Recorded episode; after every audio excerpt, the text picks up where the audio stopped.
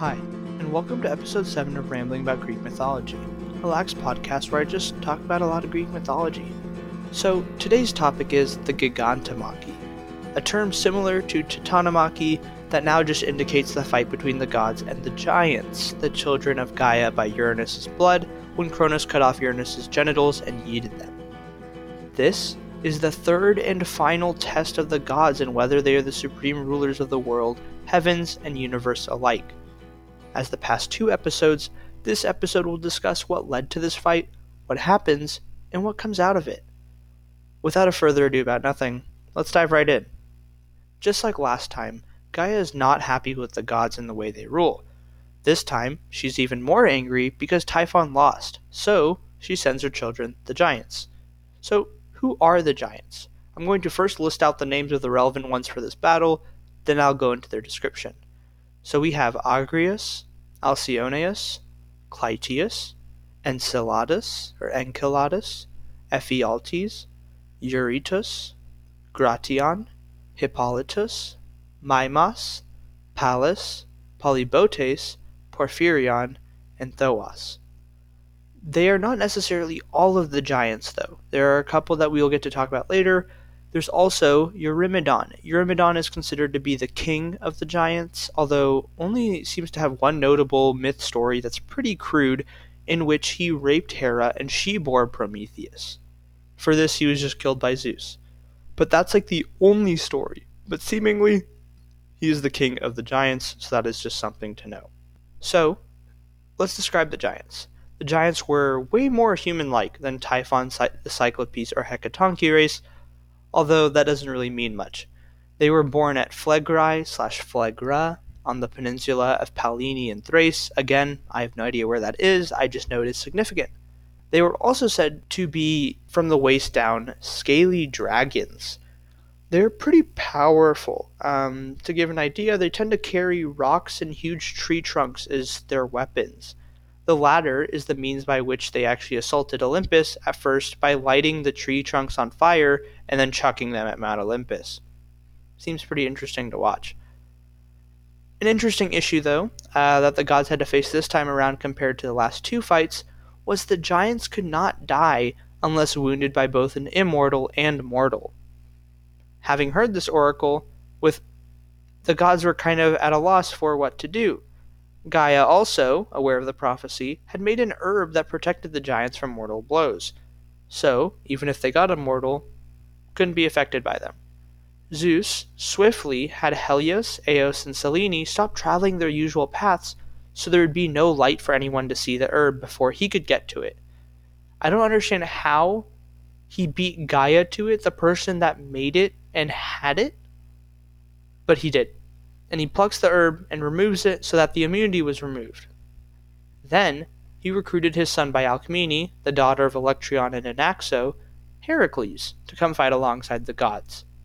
So, let's stop for a second just to talk about this. So, Alcmene is the daughter of Electryon, who is the son of Perseus and Andromeda, Perseus being the son of Zeus and Danae, so we can now see that Zeus, with his great granddaughter, has produced Heracles. Incest. Don't really understand why it is so normalized, um, although there may be in one thought like the concept of how it's bad for mortals, but the immortals can do things that mortals can't. And maybe that's it. I don't know. So, with Heracles recruited, though, let's detail the action. So, what I'm going to do to talk about this Gigantomachy is I'm just going to talk about every single giant independently, as they all have more or less one on one duels, and then we'll move from there. So, first we have Alcyoneus. He was thought to be the most powerful of the giants alongside Porphyrion, and when Heracles shot him on Pallene, he watched the giant drop dead and then revive as he learned from Athena that Alcyoneus was immortal on Pallene. Thus, Athena advised Heracles to just drag Alcyoneus outside of Pallene, and Heracles obliged, and then Alcyoneus dropped dead once he was pulled outside. Slight digression for Alcyoneus, because we'll probably not talk about him again. Alcyoneus drove Helios's cattle from Erytheia, which is why in the Odyssey we will encounter them on Thrinacia, so that's just a fun little fact that Helios's cattle actually used to be on Erytheia until they got driven away. Next, we have Agrius and Thoas. So they had to face the Fates, Moirai slash Parcae, in a fight. This is the one instance, as far as I'm aware, that the Fates fight. I don't. That just doesn't make. That doesn't compute. Never heard it. I don't think it occurs again, though. And the Fates with brazen clubs just beat the poor duo to death. Yeah, they are apparently much more violent than we expected. Then we have Clytius. Hecate, or Hecate, utilizing these firebrand slash torches that she always carried, just burned the man to death, which is honestly pretty brutal. And there's actually a whole duel in the second Percy Jackson series between Hecate and Clytius, and it was pretty intense, honestly, from what I can remember. Although I read it a couple years ago, so I don't really know anymore how intense it really was. Then we have Enceladus, who just merely got dunked on by Athena with the island of Sicily. This is the other version I mentioned last episode, where he is under Mount Etna instead of Typhon, or maybe they are both just chilling there. But if we like think about it, that seems weird that they didn't just break out at that point with having two such powerful beings just sitting under an island.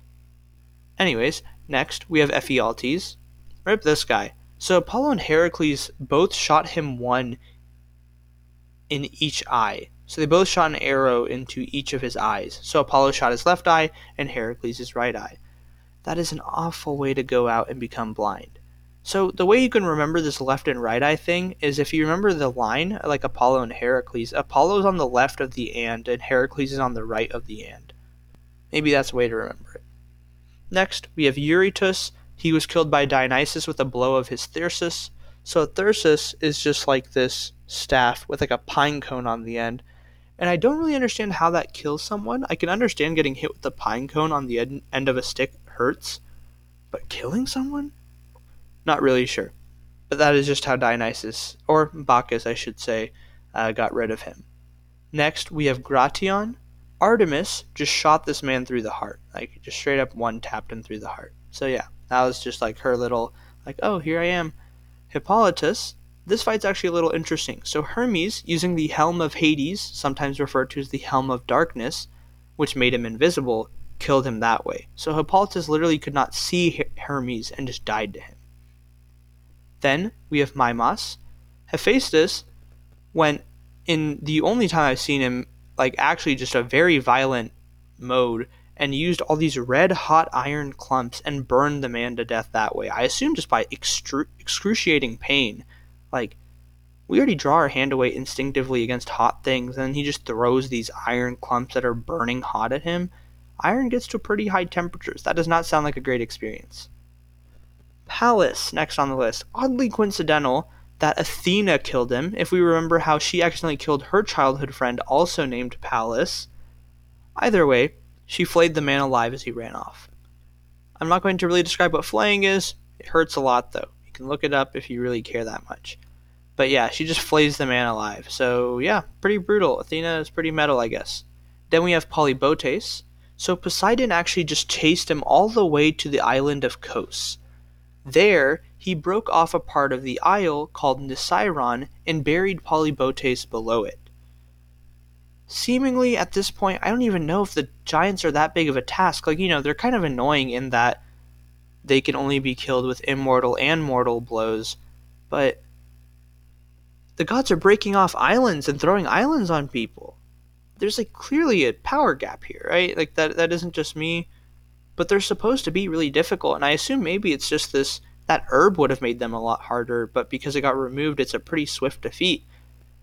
We finally have Porphyrion, incorrectly rendered as King of the Giants in Percy Jackson, he is, though, Zeus's antithesis in this battle. So he, alongside Alcyoneus, are said to be the strongest, and so he first tried to attack Heracles and Hera, which eh, honestly is a good aim to attack Heracles because you remove the mortal that you need to deal with. But Zeus filled him with lust for Hera, and then he tried to rape Hera instead. Zeus, out of rage, which is kind of interesting because he caused this, bolted the man with a thunderbolt as Heracles shot him with an arrow. With that swift end, we have pretty much detailed entirely the entire Gigantomachy. But let's discuss a little like what this conclusion means and what this battle meant. So first thing is we should have noticed a theme of people either actually dying because of this prophecy being fulfilled or being buried under islands. The last two fights have been against actual immortal beings, So it is pretty interesting to think that a mix of immortal and mortal would have been the third fight. Um, seemingly, in this cementing of supremacy, this may be a little indication that the mortals are kind of useful and not entirely useless. That may be the symbolism of whom Heracles is. But yeah.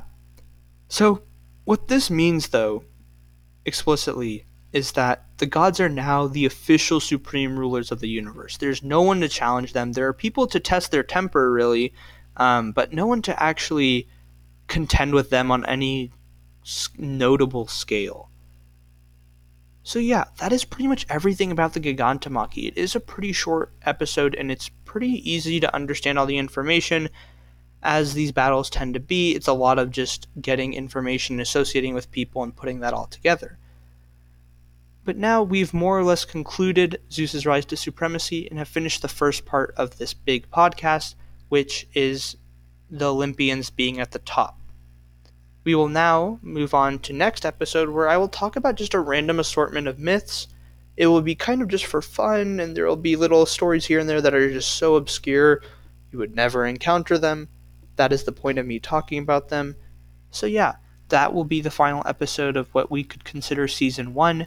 Then we will move on to season 2, where we will start talking about the Olympian deities and give them all profiles as we discuss all the various stories that they all have. Other than that, as always, I hope this was educational, fun, and interesting. I hope I was not too dry. If you have any questions, comments, concerns, or complaints, you have my email. Other than that, I will see you next time where we talk about just some random myths. Take care.